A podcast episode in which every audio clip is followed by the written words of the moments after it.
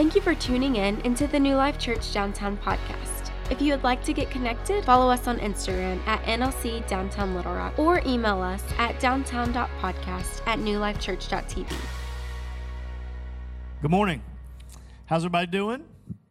Let's try that again. How's everybody doing? Okay, good.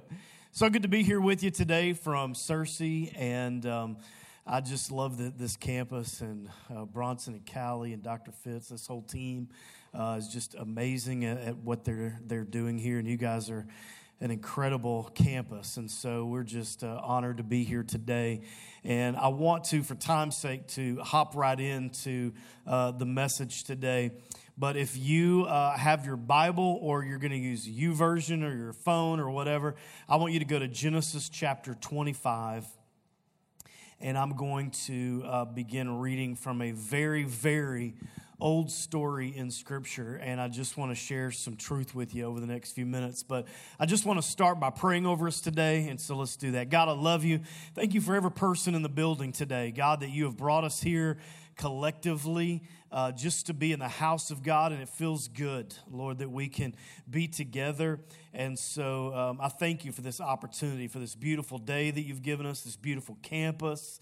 And um, we thank you for this incredible worship that you've given us this morning. And so, God, now as we open your word, I pray that we would open our hearts as well and that you would speak loudly and clearly to us in this room today. And we give you thanks. In Jesus' name we pray. Amen. So, let's look at Genesis chapter 25. I'm going to read verses 29 through 34. This is what it says. Once, when Jacob was cooking stew, Esau came in from the field and he was exhausted. And Esau said to Jacob, Let me eat some of that stew, for I am exhausted. And Jacob said, Sell me your birthright now. And Esau said, I'm about to die. Of what use is a birthright to me? So he swore to him and sold his birthright to Jacob. And Jacob gave Esau bread and stew, and he ate and drank and rose and went his way. And Esau despised his birthright. I want to talk today about the enemy of reason. And I'm going to refer to this as an appetite. And here's why because we all want more. Every person in this room has an innate desire in you to want more than what you have. Sometimes it's a very good thing, and sometimes it's a very bad thing. But we all want more. As a matter of fact, the only word our appetites want is more. Truthfully, we are a big bundle of appetites. We have an appetite for love. We have an appetite for respect. We have an appetite for success. We have an appetite for the recognition of the things that we have accomplished. And there is even an appetite for winning. Okay? Some people are so hyper competitive. I don't know if you've ever watched Christian softball leagues, but there's very little Christian in there okay? It's just very, very com- competitive. Why? Because the drive to win is in you, to have more. And every appetite we have creates a tension in us. Why? Because we're trying to follow Christ as we have these tensions, these appetites inside of us. And there is a reason that there is, is a tension because appetites only know one word, and the appetite or, or that, that word is more. Now, there are three things right off that I want us to know about appetites, and it's this. The first thing is God created appetites, and then sin distorted them. So they started off really good. They, they were to be with God, in the presence of God, to want more of God, to want God's plan in our life. This was the original appetite. But the original sin distorted it. And from then on, it filtered down generation after generation to where every single appetite we have wants more. And again, it's not always for a, a good thing. So, the second thing about appetites is this they are never fully and finally satisfied.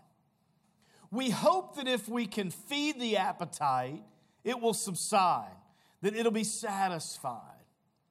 that we can in some way say, Oh, I am finally good looking enough. Or, Oh, my, my bank account is finally full enough. Or, Oh, my kids are finally smart enough. Or, No one does this better than I do. That there's somehow a finish line when it comes to the appetite, this tension. We think if we feed it, that somewhere out there in one of these days we're going to cross it and then we'll just move on to something else. It's like going through a to do list. And, but appetites don't work this way. Once we cross a finish line, there's another one, and then another one. And the third thing would, would be this appetites always whisper now and never later. The appetite always wants what it wants, and it wants it right now. And when we don't turn these appetites over to God, we become driven by them, and our lives become full of tension because they are not under the control of the Holy Spirit. Now, if we stopped right here after these three things, we've got enough information right now to understand a lot of the things that we see and experience in our world right now. And I want you to think about that. Some of the situations you may be going through, some of your family dynamics, some of the things we see on television. I want you to think about these things, and I want you to realize that it's driven by appetite the desire of people to want more. And your response to your appetite will determine the direction of those things that you call the most important in your life. Now, here's what we know about an appetite that if we don't get this appetite thing right, it doesn't matter if we get the rest of it right. Why? Because these appetites will completely sabotage every single thing in our life. An appetite can sabotage your finances, your relationships, your marriage, your career, and your personal relationship with Jesus Christ. If it's not under the control of the Holy Spirit. Because if you and I are controlled for a longing for more, ultimately the end result is embarrassment and a loss of all the things that we consider right now to be valuable. Now, to bring this into scripture, we're going to talk about these two very famous brothers for just a few minutes Jacob and Esau. And it was really hard to attach yourself to this story when I was a kid because when I read it growing up, it seemed so far fetched and so unrealistic so we've got to really look at it through the cultural lens for you and I to actually even know what they were talking about. But there's this thing called a birthright, all right, which you and I do not do. But for this ancient culture, it was very, very common and very, very anticipated. And the oldest son would receive the birthright from his father, and it was valuable, okay? Because it held these three things it was finance, power, and the blessing of God. All right, now let me explain that for just a second. The eldest son inherited two to three times more wealth than his siblings. So, in a wealthy family, that eldest son just became the wealthiest. He received power or authority, meaning this the birthright instituted that the oldest son would be the authority for the whole family. So, in other words, the eldest son became the new patriarch. He became the new shot caller, right? Then there was the blessing of God. Now, this culture believed that if you had the birthright, that God would favor you above all the others in your family that as you became the patriarch and the tip of the spear and you were going to make decisions for your family, God would favor you and bless you. And the father would speak these things over you. And this birthright was only given once and it was given to the eldest son. Now, if you've never studied Esau and Jacob, let me give you just a brief description of them, okay? Esau was a hunter. The Bible tells us that he was hairy Okay, I don't even know, you know, I can go some different places with that, but I'll just say he's covered in hair. He's aggressive, he's vocal, he's not afraid to fist fight somebody. And then you got Jacob. Now, Jacob is, is a different temperament. He loves his mama, he loves to cook, he's calm, he's a thinker, he has good strategy. And when these two meet, they never get along. And so let me give you a visual of what this scenario might have, have looked like. Esau comes up to camp. He's got on a mossy oak print dry fit shirt, a pair of knee high muck boots that are rolled down halfway. He's got his Hoyt bow thrown across his shoulder, and he's got a small cut on his finger where he closed his pocket knife earlier. Jacob is wearing a polo ball cap, some uncreased Air Force Ones, and he's unboxing $2,000 in cookware from Sonoma Williams, okay? That's what these two look like. So Esau comes in from a hunt. He is tired. The Bible says he's exhausted. And he says, and so Jacob catches him in a moment of weakness. Here's his strategy and thinking. And he says, Sell me your birthright for a bowl of stew. Sell me your finance, your power, and the blessing of God for this bowl of soup. I want you to think about that. How ridiculous. How hungry do you have to be to make that trade? How exhausted, what frame of mind do you have to be in to trade finance, the blessing of God, and power for a bowl of stew? How hurt do you have to be? How sidetracked? How derailed? How confused do you have to be to make a vow to somebody else that they can have your finance, blessing of God, and power for a bowl of stew? I mean, who would do that? Well, who would trade their future for that? Who would trade God's blessing for something so temporary? Who would trade their ministry, their marriage, their respect of their peers? Who would trade a lifetime reputation in a community for a bowl of stew? Well, here's the answer you would if it's the right bowl of stew. I would if it's the right bowl of stew. Why? Because appetites are powerful and they are never fully and finally satisfied. They never go away. We will carry them for the rest of our lives. And this is why we want more passion and more money and more authority and more progress and more food because God created it and sin distorted it. Guys, listen, no matter how much you fast, you will still have to keep in check your physical attraction to women. Ladies, no matter how much you, you fast, you will still have to keep in check your desire for beauty. Because it's in you, it's an appetite, it's attention. And if we don't learn to manage them, one day the right bowl of stew can present itself, and you will be tempted to sacrifice your future on the altar of temporary fulfillment.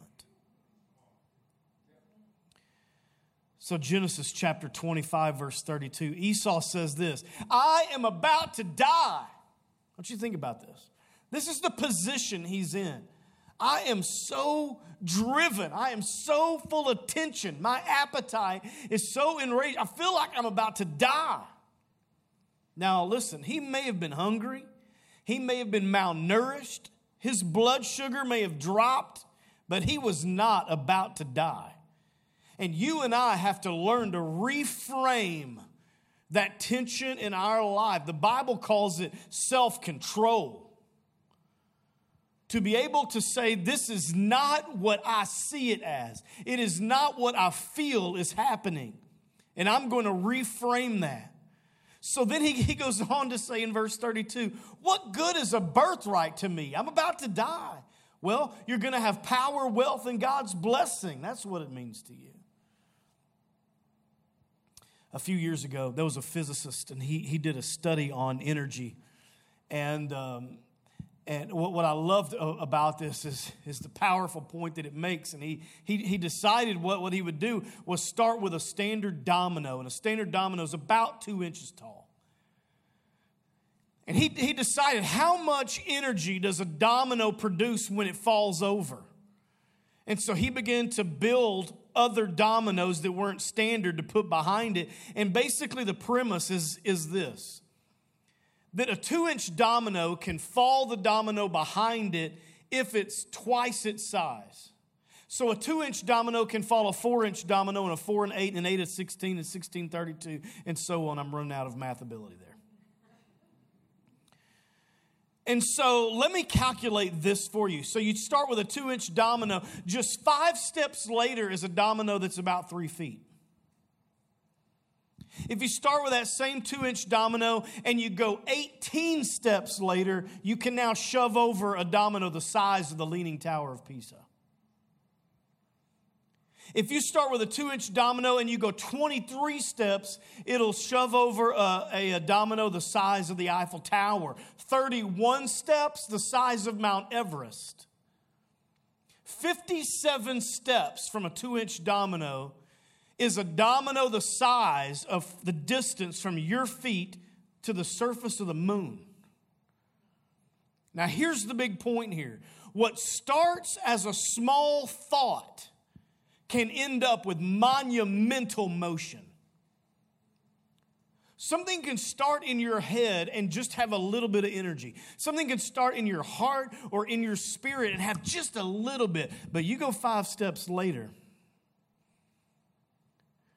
You go 12 steps later, you're shoving over the Leaning Tower of Pisa.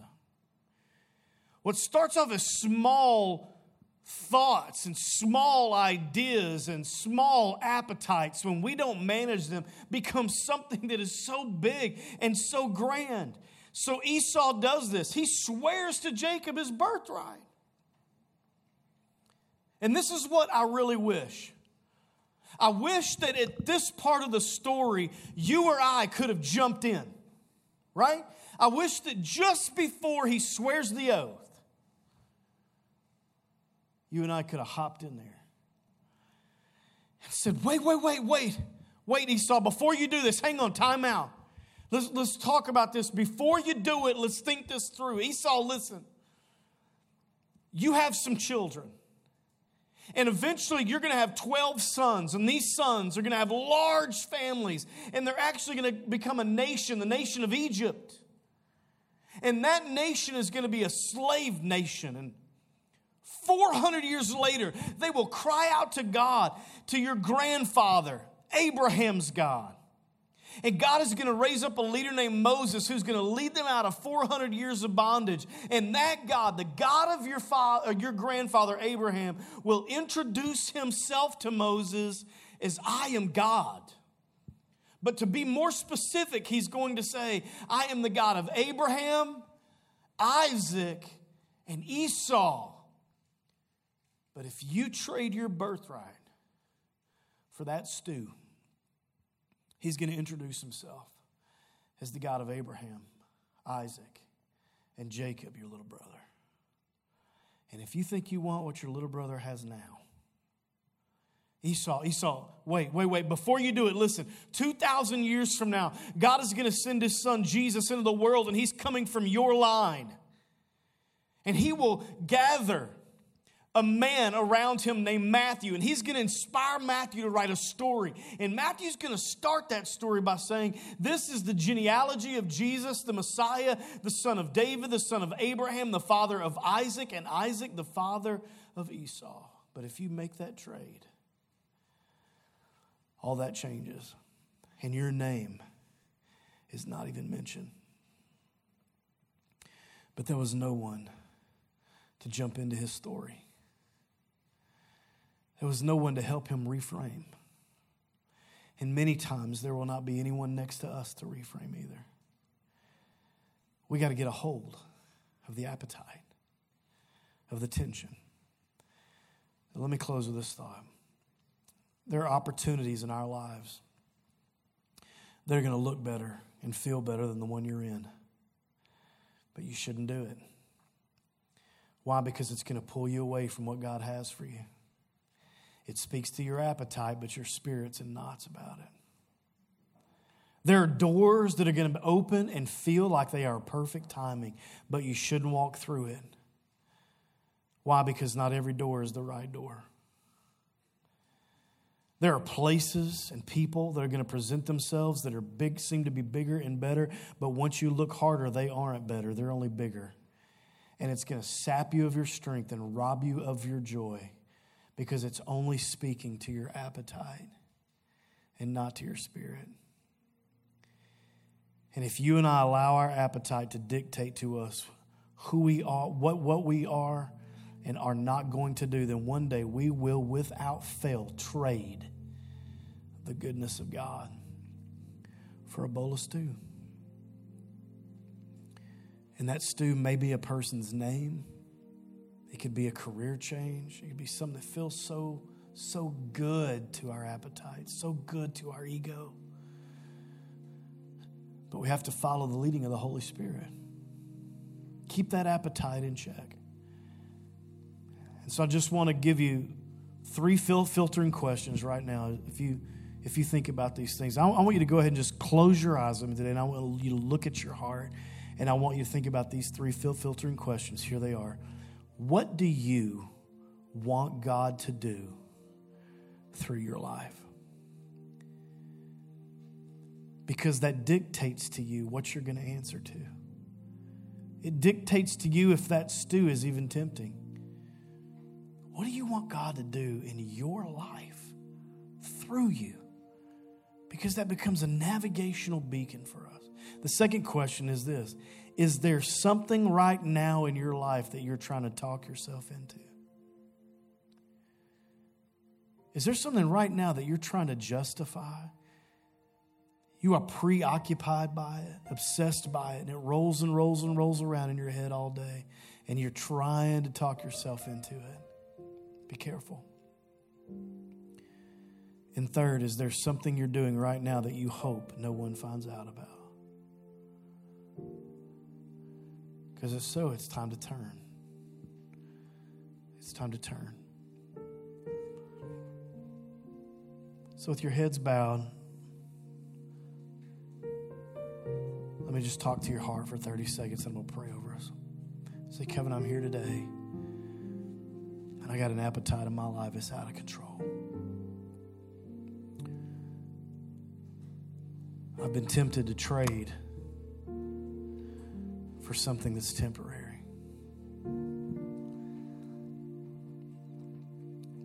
There's a person, there's a place, there's an idea, there's something in me that is fueling the appetite. And as you sit here this morning, you feel the good conviction of the Lord. This it. Don't